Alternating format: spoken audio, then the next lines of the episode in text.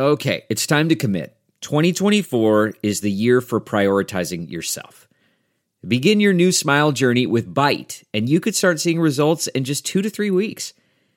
Just order your at home impression kit today for only $14.95 at Byte.com. Byte clear liners are doctor directed and delivered to your door. Treatment costs thousands less than braces, plus, they offer financing options, accept eligible insurance, and you could pay with your HSA, FSA. Get 80% off your impression kit when you use code WONDERY at Byte.com. That's B-Y-T-E dot com. Start your confidence journey today with Byte. Go Steelers! Go Steelers! Say go Steelers! Go Steelers!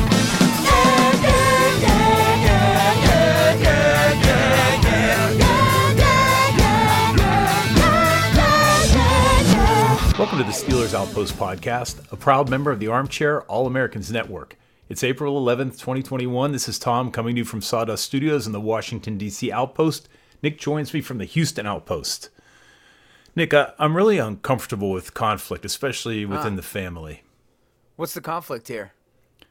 Steven Nelson. Yeah. So we're getting word, at least from Steven Nelson's camp, that things didn't go quite as represented. Actually, I'm not sure the Steelers represented anything. Steven Nelson seems really unhappy that he wasn't ready to leave. Uh, they had they weren't entertaining extending his contract. Right. It looks um, Yeah. he doesn't make the Steelers look uh, like the good guys in this. No, and I think that uh, so what he came out and said was that hey, here's what happened. My agent and I thought that hey, it's probably time to get an extension here because we saw what was going on with the cap. He even sort of referenced the not the Twitter conversation, but the, just the idea that everybody thought Steven Nelson was going to get an extension, both because uh, it, it it was timely and it could actually help the Steelers' cap situation a little bit because you're figuring, hey, this is actually a cornerstone piece of the defense. This is a uh, younger corner who can be on the team for a while. They could get some cap relief by extending him. So it sort of seems like it makes sense for all sides to extend this guy. He said, I knew that. My agent knew that. We kind of thought everybody knew that. So we went and asked the team to get something like this done. And they came back to me and said, Go screw yourself, Steven Nelson. You're getting traded or cut. See you later. And that's basically the story. He said they never gave me an opportunity to take a pay cut, which I'm which dad, I'm sure he would have taken. Oh, if they had just given him the option to take that pay cut. When he says, "Hey, how about a raise?" and they say, "Hey, how about the opposite of a raise?" He'd be like, "Thank you for the offer. I accept." So, that's why this story feels a little bit funny to me like, okay, we're getting Steve's side of it. But uh, you know, I'm not uh, I don't think that he's making it up, and maybe that was exactly what they told him is like, hey, this is the plan was to get rid of Steven Nelson either way. We got to trade you or cut you. You're whatever, nine million he saves us on the cap. This is part of the plan, part of the V plan to deal with the offseason from hell.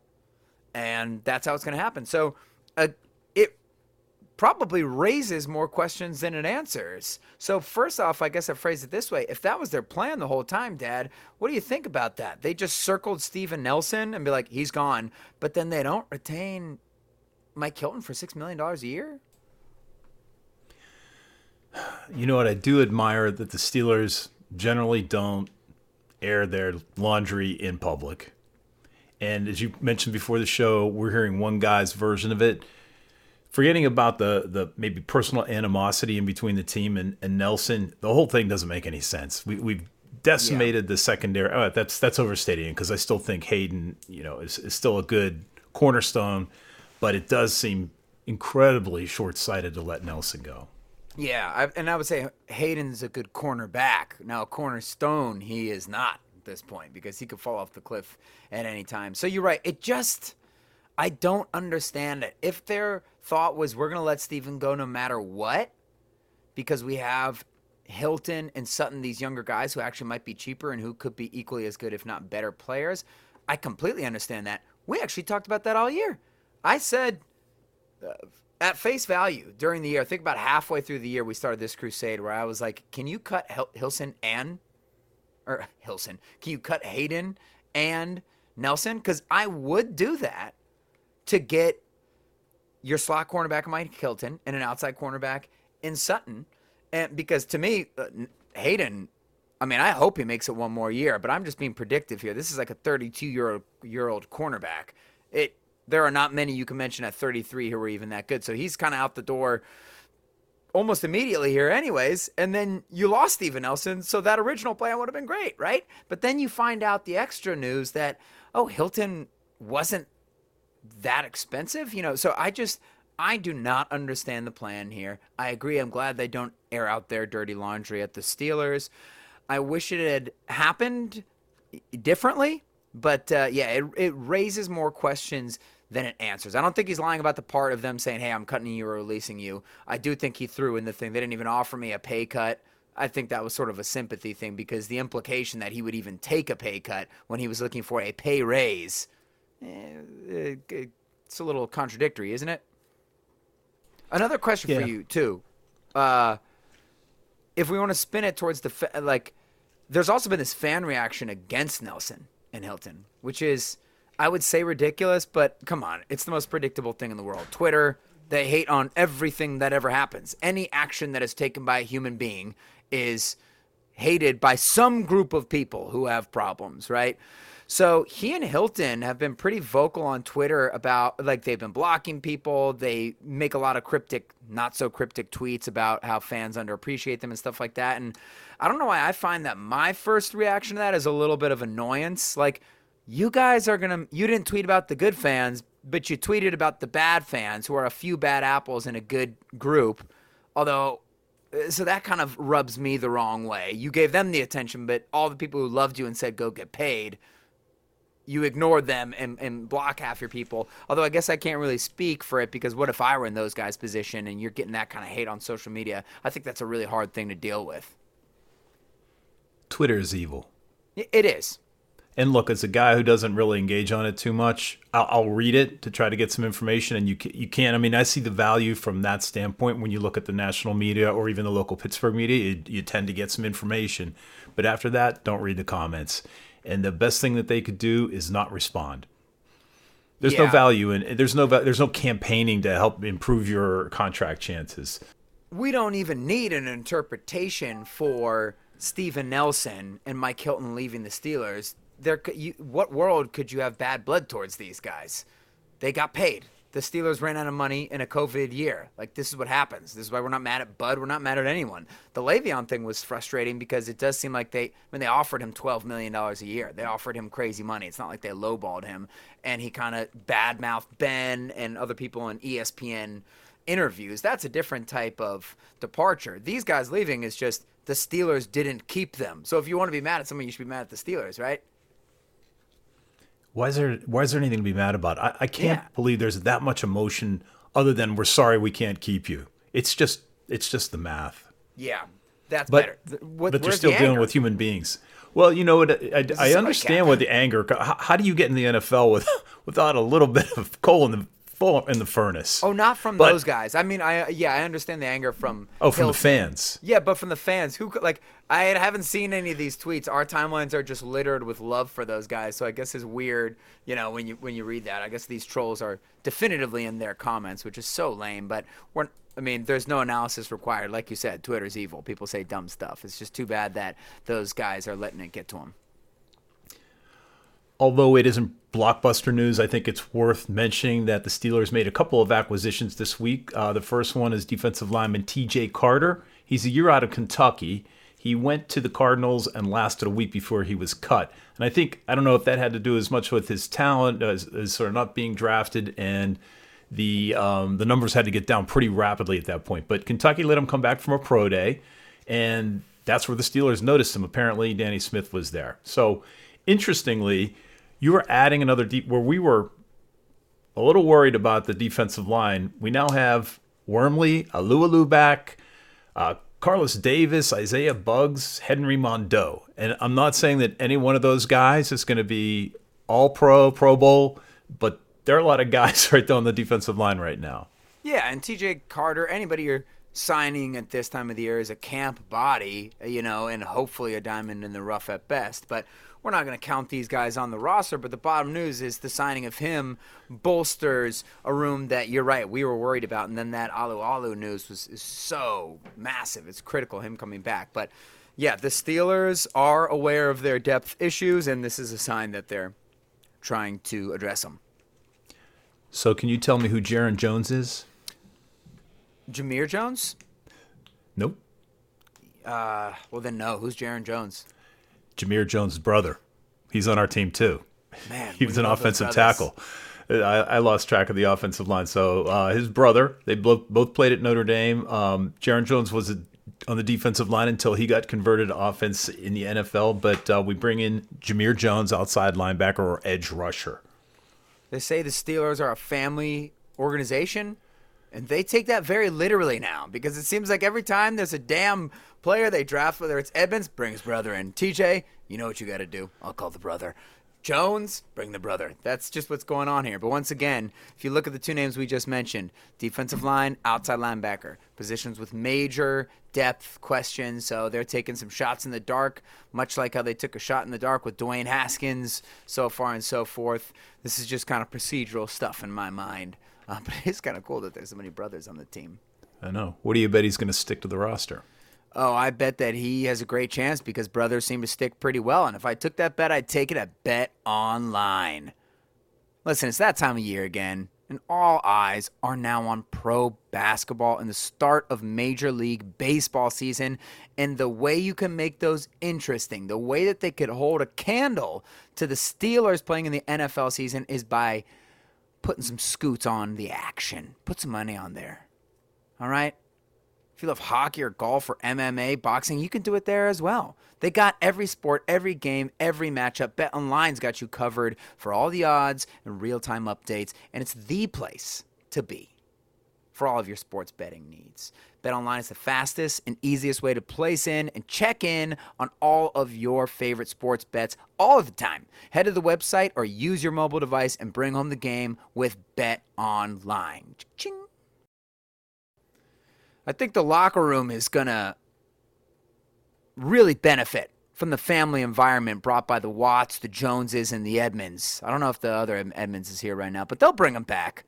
And the locker room is a critical place where you can, I don't know, talk shop, learn about people from different backgrounds, maybe talk some crap against each other. And guess what? The locker room is coming to you because Locker Room is a free online audio only social media platform for sports fans. Yes, sports radio is back. But wait, it's better than sports radio because you can actually have a conversation here. And that's the good part of modern media. To me, it's the back and forth you can have. You can actually get in touch with people like these two idiots podcasting to you right now. But you can start or join ongoing conversations, watch games together, react to the biggest news, rumors, and games on Locker Room. All you need to do is download the Locker Room app free in the iOS App Store. Create a profile, link your Twitter, and join the group. Follow us at Steelers Outpost when our room goes live. We'll be going live on Locker Room not now, not later, but at some point because right now we're calendaring and we're going to make that a high priority, people. And you can join the Locker Room with us. This is the week we're going to talk about tight ends. The tight the Steelers currently have five tight ends on the roster. One of whom we actually want to see on the field. Eric Ebron, Zach Gentry, Charles Jones, this guy out of Tulane, Karen, Kevin Rader, and Dax Raymond. This is still kind of depressing because E- Eric Ebron is a little more than a one not not one trick pony, but you know No, we've is. seen him block. but even that, can you even give him credit for one trick? I mean, we, we, we still have trepidation when he uh, when a He's ball comes his way. unreliable. He is unreliable. He's very boomer bust. He can do a lot of things really well. I think he gets a little bit more hate than he deserves. I always wondered why did uh, why did he get so much hate from his former like from fans of his former teams? And I do understand it. I think it's just because he's very talkative. He talks a lot. He reposts his highlights after the games and stuff like that. And then sometimes he'll make three to six critical drops in a row where it really is astounding. But his high level catches are really helpful. And honestly, he did really poorly at the same time that literally every other Steelers player did really poorly. So I'm not giving him a pass, but nobody played well during the collapse last year. And I think if you look outside of the collapse, he actually had a very nice year. He has good chemistry with Ben. I always think back to that touchdown he had against was it Houston? Jeez, the Steelers played Houston. What a weird year. Um yeah, that kind of got them back in the game. Uh, back shoulder catch in the corner of the end zone, something we haven't seen a Steelers tight end do really ever. And I actually do think he's a critical, you know, piece of the Steelers offense going forward. But like you said, I mean, he's going to drop the ball and he's not going to block anybody. And those are two certainties. So we know the Steelers need another guy. And I was pleasantly surprised with this tight end group. I've been hearing that it's pretty crappy. And you and I watched a bunch of the film, and I think that there's a lot of potential in this group. But it's, it seems to be a lot of potential. What has me, I mean, I was just looking Yeah. at historically what the Steelers have done for tight ends, and hmm. you just stop at Heath Miller. Just stop at Heath Miller. I Yeah. love Vance. He just had a short shelf life, relatively speaking, because you just got spoiled with 11 years of, of Heath. Yeah. Jesse James was a little north of serviceable. Matt Spaeth was, you know, he was a role player. I actually think my favorite in the group was David Johnson. Well, we love David. Didn't he come back every? Didn't he play for the Steelers every other year for like seven years? Yeah, he was a bi-yearly kind of Steeler, and he did well with that. And, and then the irony is, Ladarius Green was the best one of all of them, including Heath, for about six quarters. he, he had, he, he had more literally. concussions than quarters that he played. Poor guy. But man, when he was in, he was dominant. So I they've tried, you know, to bring in tight ends, particularly through free agency, has been the strategy recently. And uh, honestly, I think that they were both kind of really successful pickups. Obviously, Ladarius Green, it wasn't, but he had this extenuating circumstance that's very rare of having so many concussions that he couldn't play anymore. And I know some people might be listening out there saying, well, he actually had concussion issues before he got to Pittsburgh. But it wasn't uh, such a track record that told you, oh, this guy, he, he can't make it through a full season. We didn't know that yet. And you don't often see many players who are starting caliber guys have to get run out of the league from concussions. It is very rare. So, in my opinion, I'm like, they took a flyer on that aspect of him. He kind of was an outlier in terms of not being able to finish with them. But we saw him in his little time on the field. This was a stud. I mean, he had 100 yards, I think, in two of the games he played in, and he had good chemistry with Ben. And then you bring Vance in, and Vance was very good for the Steelers as well. So they've had some success bringing guys in. They haven't had much success drafting over the middle rounds, although I guess you could say, hey, Jesse was he he was above serviceable, as you that's a really accurate way of putting it, the way you said it. But they they need something a little bit more than that. And like you said, the group of tight ends we're gonna go over right now, I guess the scary part is it is potential. You see a hilarious amount of athletic ability, right? Isn't it weird scouting tight ends now? Don't you feel like you're scouting gigantic slot receivers? That's what you were telling me the other day.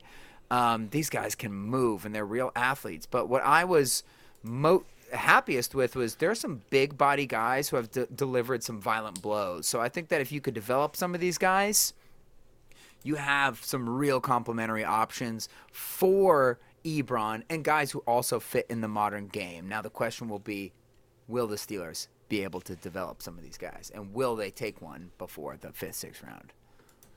Just uh, before you finish on our old roster, what do you, you know, Xavier Grimble Ah, looked like a guy.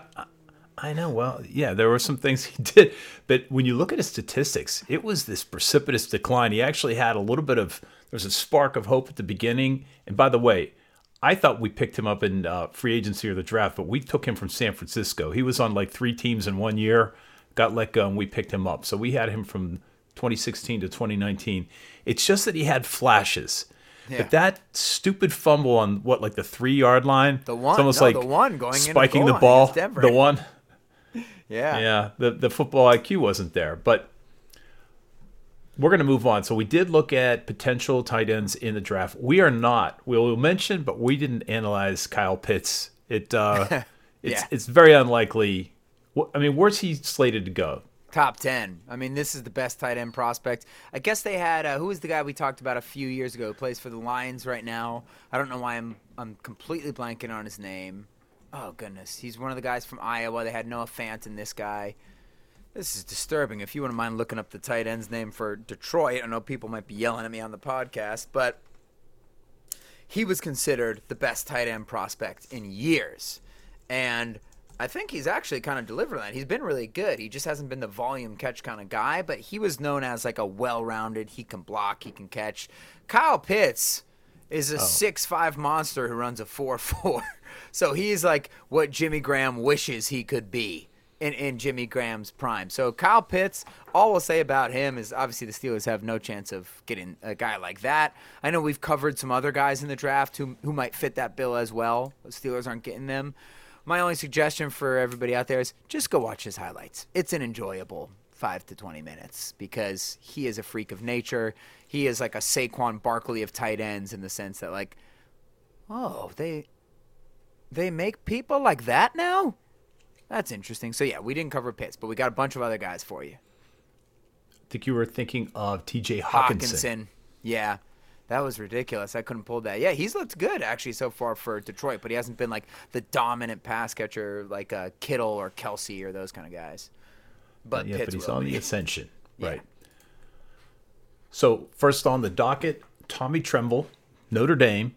He is a redshirt senior. Again, uh-huh. that's a that's a little more time in the uh, in the college ranks than the Steelers generally like to see. But he's 6'4", 248. Yeah, uh, I had flashbacks to Chase Claypool.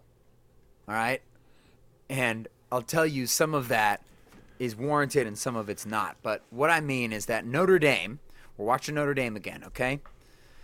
Ian Book, their quarterback, man, is not good. All right, so they leave a lot of they leave a lot of plays on the field. I shouldn't have said his name. I feel so rude for saying that. He's better than me. I'll tell you that much. He's better than us.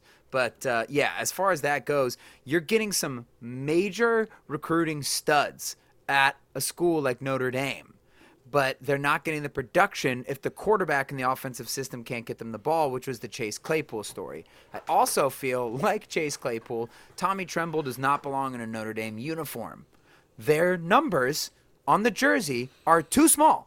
It makes their bodies look really awkward, and you cannot get a handle over like how big they are or how athletic they are because it looks so goofy with those damn numbers for the tall guys in particular. So I think some of those aspects, I'm not kidding you. I think some of those aspects make these guys go a little under the radar, and that's what I feel like with Tommy Tremble and its potential, potential, potential. But oh my goodness, this guy is so smooth.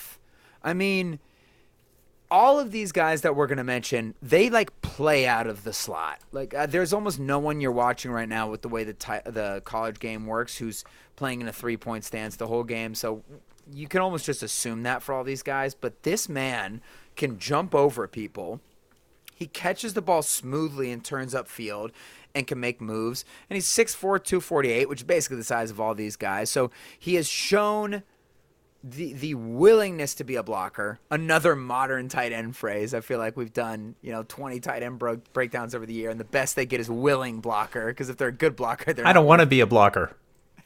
yeah. Well, a lot of them don't, Jimmy Graham, right? But the best, like, I want to be a blocker because I can't catch. But if you can catch, like, why would I be a blocker? Um, but he is willing and he's got the frame a little bit more than Eric Ebron, who offers literally nothing in that department, although he was a little more willing this year.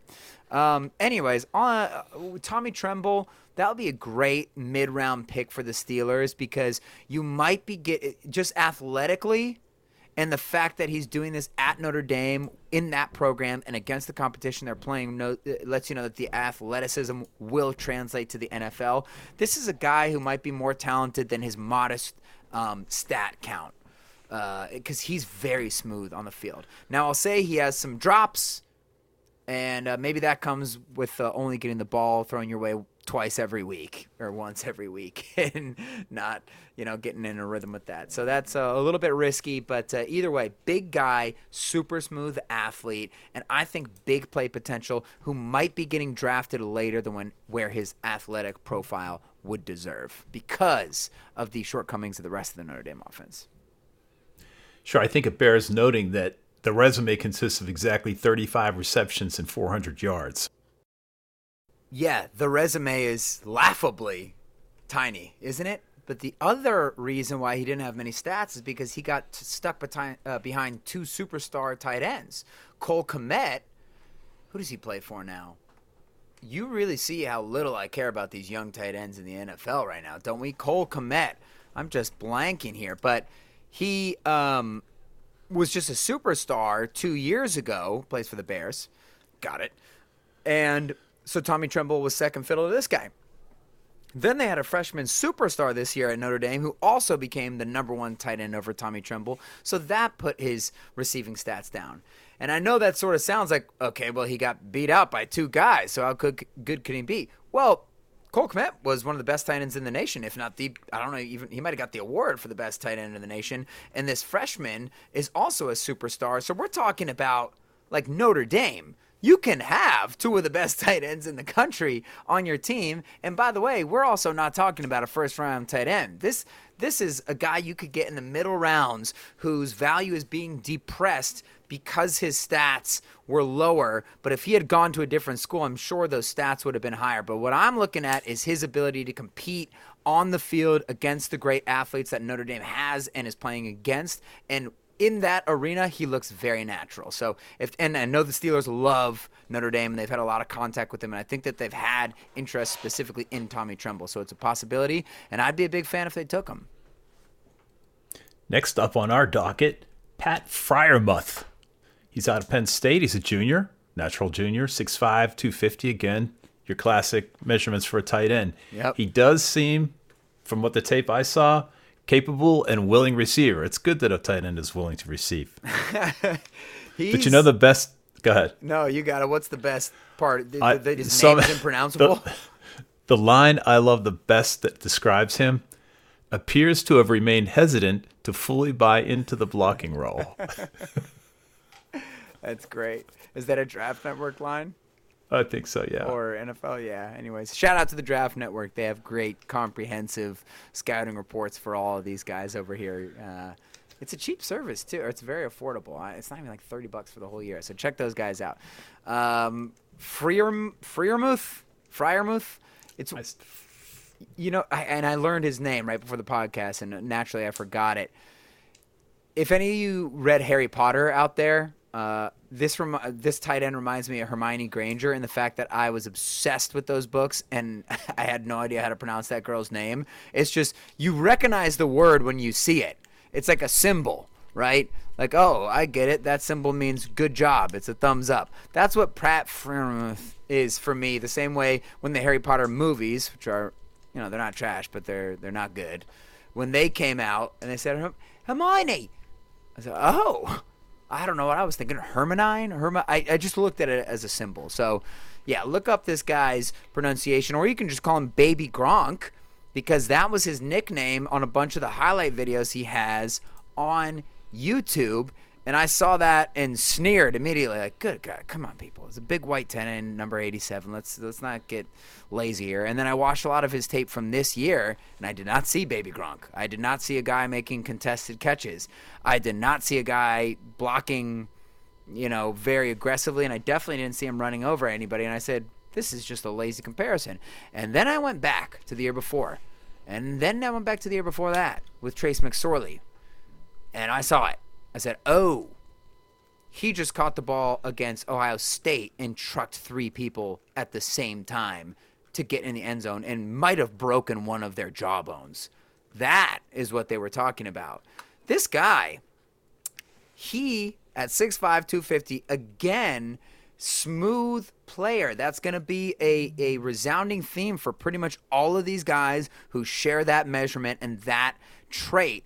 But he has this physicality that he actually seems to, he had more of it the year with McSorley, and then what happened in the uh, subsequent years is the quarterback play was awful. I mean, these guys cannot get the ball out of their hands. The line couldn't protect them as well, and uh, they're just throwing little hook routes. So he's not as involved as he was when he was a freshman with McSorley, and that offense was wheeling and dealing. But it seemed like when he was more involved, he was catching the ball with guys draped all over him, and especially catching the ball and trucking people uh, Kittle style, Vance McDonald's, it, like Vance, you know, when it's we laugh when he would catch the ball, and it is really tough to tackle him with one guy. And uh, Freiermuth seems like that type of dude, except for he is a more capable and uh, consistent receiver. And then I did see actually towards the end of his senior tape or his um, junior tape, his, his final tape, he did become more willing as a blocker. It did seem like they put him in those positions more because the team had to run more, and and you would hope that they get to a guy like that and tell him like, dude, you you could kill people if you can run over people like this with the ball in your hands. Imagine what you could do using your hands to block someone. So to me, out of all the players we're looking at, maybe there's one other who would have this type of potential. This guy already is a very good pass catcher. He's good around the red zone, but he could be a very good blocker because he does have a violent physicality when he can turn it on. For many of these tight ends who aren't really blockers in college, they describe them as needing functional work, and um, they say they can get that in the NFL. So you've already had the physical traits. He's actually not a bad athlete, unlike um, some of the other guys we're going to be listing here. Yeah. So maybe he has the building blocks. Yeah, he's really Can I tell from you- that perspective. But I did watch, and he's a he was like a ridiculously poor blocker in the games I looked at. I mean, he would make contact, and he, it looked like he didn't know how to block. It didn't look like he was afraid. He would like run up at a guy, wouldn't wouldn't square his hips and his shoulders and get his hands Ebron. placed. It was sort of like glancing. You know, he's just looking to sort of redirect. But you know, you could Yeah. you could roll right off him because he just had no technique. Yeah, and, and no want to either, right? And you almost could see that, like how much more anim. And I don't. I want to be careful not to put a narrative on here, especially as like I'm not a Penn State fan. I didn't watch every game he played for three years. I'm sure Penn State fans out there, you could tell me even better. But um, I don't want to put a narrative on the guy, but you could almost see like it looks like it was fun playing when they were good. And they had Trace McSorley, and you were getting the ball, and you were a freshman, and you could run with the ball. And then you get to the crap that they had to go through the next, you know, the following years, and it's like maybe you get less involved. Maybe you're less. Um, you don't want to throw your body in there as much. Like, hey, we're we're not winning a single game. Didn't they? Weren't they like not winning a game at a certain point there earlier this past year? And then they. It, like I'm supposed to be going to the NFL. I'm not going to mix it up in there. Whereas with the in the NFL, like, listen, dude, every tight end on the roster, every NFL team has a tight end who can catch like you at this point. You might have a higher upside, but if you want to get on the field, you're going to need to learn how to block if you want to have a career here. So maybe it'll be fight or flight that way. And uh, I know that's a big um, question mark, but I just saw moments of, of violent physicality, which either you have or you don't from him, and maybe that could be something that was taught to him in the NFL. Although you're right, so far, like all the rest of these tight ends, not impressive. Oh my gosh, you're right. The, the Lions lost their first five games. One of them they got crushed by Maryland of all teams, but they ended up winning their last four. There you go, boys. So let's move on to a guy whose name I can't pronounce. Hunter Long, out of Boston College. Surprisingly, 6'5, 254. He led all tight ends this year with 89 targets, which is 22 more than the next guy. My question is Did Kyle Rudolph go to Boston College? Let's look that up. Where did he go to college? Kyle Rudolph. Notre Dame. I was wrong. Okay. Well, either way, I wanted to make some comparisons there, but I won't. Hunter Long. High usage tight end. Same body type as the rest of them. Not as smooth or as athletic as the other tight ends on this list. Maybe a little bit more polished in the pass game because of his usage. Again, terrible uniforms, tiny little numbers, looks very goofy, not sexy. This is, uh, yeah, this is Hunter Long compared to some of the other exa- Tommy Tremble. You tremble when you see this dude, right? Pat Frem. By the time you're done pronouncing his name, he's already in the end zone. Well, this is Hunter Long, and uh, he's just good at catching the ball, man. Yeah, he's not overly explosive, but he's just good at everything. Decent blocker, incredibly reliable receiver. If you think about the Steelers, wow, that will be attractive having like a very reliable guy there.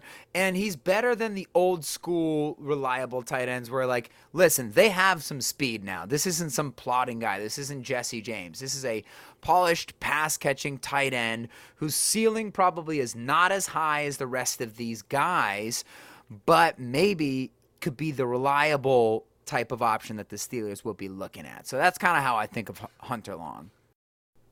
Let's take some bets on the Steelers taking a tight end. Are they going to do it before round three? Probably not.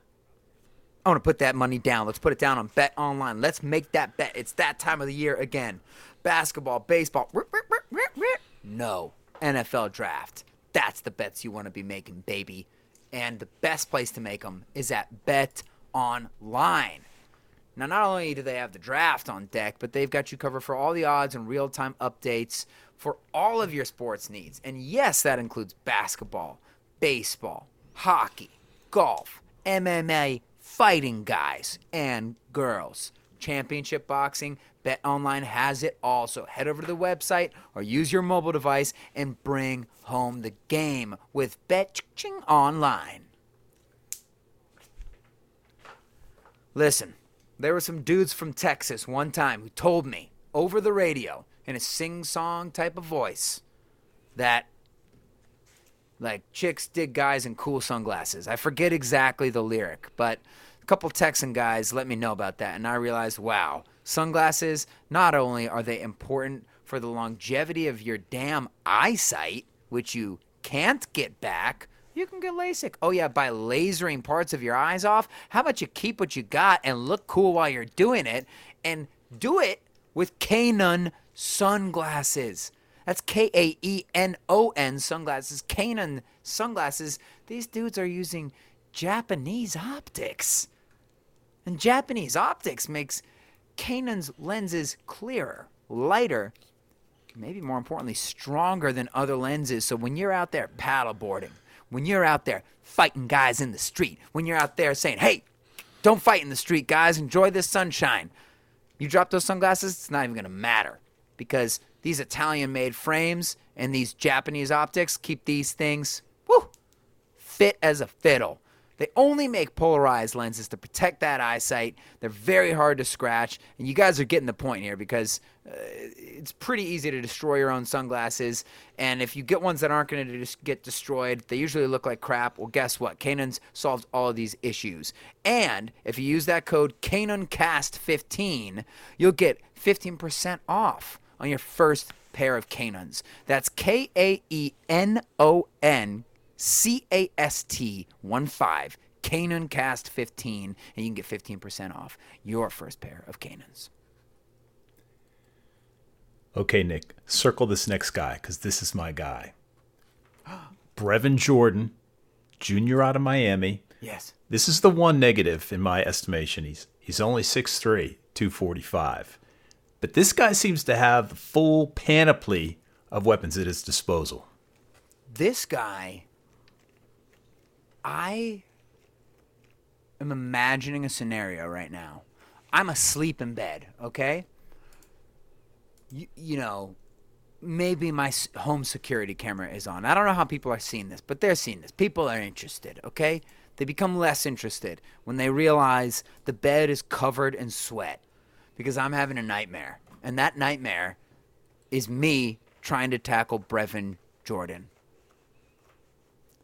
This man is a freight train. Can we get the name Night Train back? Because this is the modern Night Train. This is a catch and run tight end. This is a little weirdo. Brevin Jordan out of Miami, 6'3. He loses two inches from that 6'5, and he gains about two times the amount of agility because this dude is so explosive as a runner. And Miami, they, they threw the ball downfield for sure, but they gave him so many screen passes on the boundary. I've never seen it anything like it for a tight end. I know you could use George Kittle that way. Is kind of the only one in the NFL right now who, who totally fits that bill. Yeah, those other guys catch like good. Kelce can catch a screen, and Noah Fant can catch a screen, but Kittle is a little bit lower to the ground, and he's such a good runner that he can make it happen. They tried it with Vance. Vance didn't have enough pickup speed. Vance needs a head of steam. This dude, Brevin Jordan, gets the ball. For some reason, they run their screens four yards behind the line of scrimmage, so he's already starting way back there. He catches it very smoothly, turns upfield. He'll juke one corner, stiff arm the other one, and then kind of run over the safety on the, on his way to a 12 yard gain. He is such an explosive player with the ball in his hands, and he definitely made a bunch of catches downfield. I need to figure out what the downside of this guy is.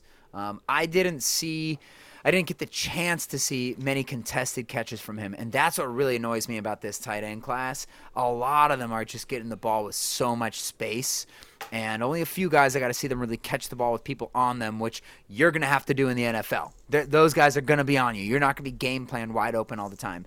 But I just think of what this guy can do, and he's 6'3", 245, so he's a big dude. He's jacked. He's he's he's a monster. He's the man. I gotta think that this guy, another willing blocker, right? He's kind of one of those guys We're like, okay, I've seen him get in there, but this is a guy who grew up wanting to be a receiver probably, and they're giving him screen passes, so they're telling him you are a receiver. But I do see his ability to be able to block if he could hone some of that, right? But this dude sort of really matches what Matt Canada wants to do. It matches what Ben wants to do, i.e., get the ball out of his hands before it even gets into his hands. And he could be a real value in the catch and run game. And uh, yeah, I, I'm really excited about him as well. I think that's cool that we kind of landed on the same guy there. What, what, uh, what else did you think about him? Well, what I really liked about him is a was rated low, so it's possible he be he'll be there. We want him and his growth. If you look at his um, receptions and yardage over time, it, there's continual growth. He's, and he's still an underclassman. Yeah, so that there's there's a lot of clay to work with here, and I almost feel bad for like, am I over hyping this guy? I don't think so. I just think that it's it's very weird to see the type of thing he did. It reminds me of when DJ Moore, Curtis Samuel, those type of guys, those Panthers receivers. Uh, DJ Moore's at Maryland, and he's the kind of receiver, just like Deebo Samuel, who we covered and we talked about like this in our draft coverage, and then San Francisco ended up using him this way. They're like, dude, throw him the ball at two yards and just let him run. He's a weird uh, running back extension, and Brevin Jordan is one of the first tight ends I've seen used in that role, and so I, I know that that works no matter what and I've seen him catch the ball downfield. So you think, okay, I've, I've, I've got a little bit of a sample size there. So it's not like this is some gadget player. But I'm just saying the type of athleticism you need to be that big and that strong to take a screen and, and move smoothly upfield is pretty wild and uniquely suited for the modern NFL and for what Matt Canada likes to do. So I think this guy is an incredible fit. I'm not sure where he's going to go. Have you seen any predictions on where Brevin Jordan's going to go? But uh, yeah, I, I, I like every tight end we've covered. To be honest with you, I like all of these guys. This guy just seems like he would be a fit from like a potential standpoint. Like this guy could be a star, and then from a scheme standpoint, like well, I already know exactly how they could use him in this scheme. So yeah, also a big fan of Brevin Jordan. So I think the train ends here with the uh, guys who we would like. Kylen Granson, SMU. He's a senior, 6'2", shortest guy on our list, 242. and that's my issue with them. It's like, uh, you know, 6'2", 242, that's massive, and I do not believe that. There's no way he weighs that much. He looks smaller. Again, another horrific uniform situation with SMU and the tiny numbers, and he wore some half sleeves that did not. He looked goofy as hell in the pads, but he is not goofy on the field. Another shifty tight end. Now you got to see him make a ton of catches, outrun a ton of guys, make one-handed catches in the end zone, and, and really play receive uh, tight end like a receiver against you know crappy competition with SMU. Now here's another positive: he transferred from Rice. Steelers have had a lot of success with these Rice tight ends, and Vance McDonald retiring recently. But uh, yeah, he is a little bit small and um, agile for me to be like, uh, like spending a, a, a pick on him. I could see him getting thrown around a little bit, uh, but he he's just he's well rounded in in that slot role that he played. and he's willing to be physical. We'll just see how much he can stand up against that. But hey, he might be able to put on a little bit more uh, poundage. But he is a senior, right, Dad? He is a senior. Aren't you? Are you concerned at all about his drops? So he's had a 204 career targets. He's dropped 16. He's getting real close to 10 percent. so weird with these tight ends. Like they have big men bodies, and they have um, the great ones have the agility of the small men. They're the uh, the the uh, outliers, but even Ebron, it's like they just they can't. So hard to find the guys who can do all that stuff consistently. So I don't have a massive concern with it. I sort of think it kind of comes with the territory when you're taking late round tight ends with high athletic profiles. Like they often drop the ball. You get a Xavier Grimble type of guy, you know. But yeah, uh, Kylen, what is it? Kylen, right? Kylen Granson. He is a good player, and I like. Uh, I just you know, with that sort of athletic profile, I don't know how comfortable I'd be taking him early. But if they got him, it depends on how Canada utilized him because he is pretty polished, uh, running routes all over every part of the field. And I do like that I got to see him make contested catches. Look, when he's running past all the Tulane defenders, I don't know how much that translates to the NFL. You're not running past him. But when he's making a catch over a guy from Duke or Tulane or whatever it is in the back of the end zone, that does translate. I mean, the guy's on you already, right? Sure, the NFL corners are better, but I like to see can you track the ball and grab it away from a man when he's one on one with you? In those situations, you don't really have to care which uniform is on his opponent. So he is a nice, uh, polished receiver in that way.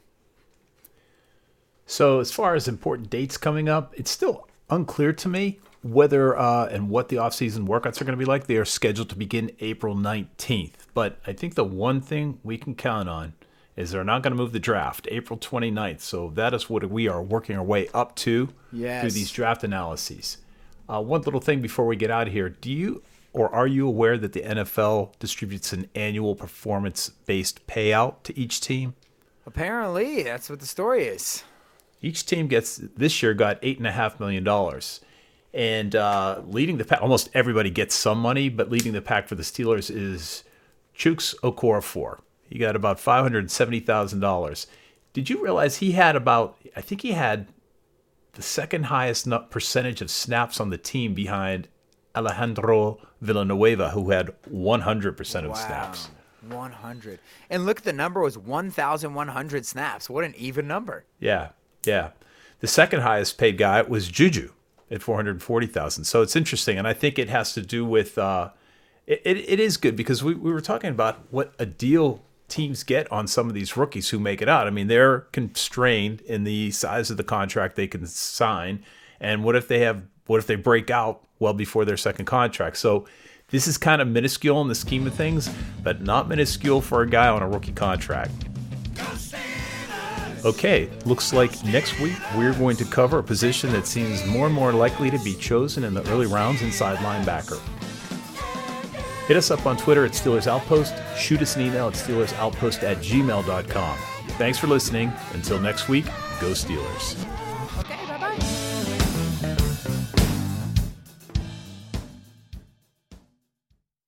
There are some things that are too good to keep a secret.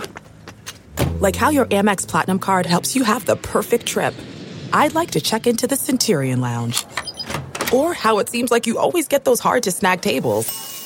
Ooh, yum. And how you get the most out of select can't miss events. With access to the Centurion Lounge, Resy Priority Notified, and Amex card member benefits at select events, you'll have to share. That's the powerful backing of American Express. Terms apply. Learn more at americanexpress.com slash with Amex. We're driven by the search for better. But when it comes to hiring, the best way to search for a candidate isn't to search at all. Don't search, match with Indeed. Leveraging over 140 million qualifications and preferences every day, Indeed's matching engine is constantly learning from your preferences. So the more you use Indeed, the better it gets. And listeners of this show will get a $75 sponsored job credit to get your jobs more visibility at Indeed.com slash match. Just go to Indeed.com slash match right now and support our show by saying you heard about Indeed on this podcast. Indeed.com slash match. Terms and conditions apply. Need to hire? You need Indeed. Delve into the shadows of the mind with Sleeping Dogs, a gripping murder mystery starring Academy Award winner Russell Crowe. Now available on digital. Crowe portrays an ex homicide detective unraveling a brutal murder he can't recall. Uncovering secrets from his past, he learns a chilling truth. It's best to let sleeping dogs lie. Visit sleepingdogsmovie.com slash Wondery to watch Sleeping Dogs, now on digital. That's sleepingdogsmovie.com slash Wondery. Searching for NBA playoff coverage? We've got you. The Old Man and the Three, presented by BMW, gives you an inside look into the world of sports. Hosted by former NBA sharpshooter and Duke legend JJ Redick and sports writer Tommy Alter, The Old Man and the Three offers unprecedented access to the league. Tommy and JJ discuss the NBA and interview some of the biggest names in the league, like Devin Booker and Luka Doncic. NBA final season is the perfect time to dive in, and you can listen to The Old Man and the Three wherever you get your podcasts. To hear episodes brought to you by BMW. Push the limits this NBA season with the brand that set the ultimate standard BMW, the ultimate driving machine.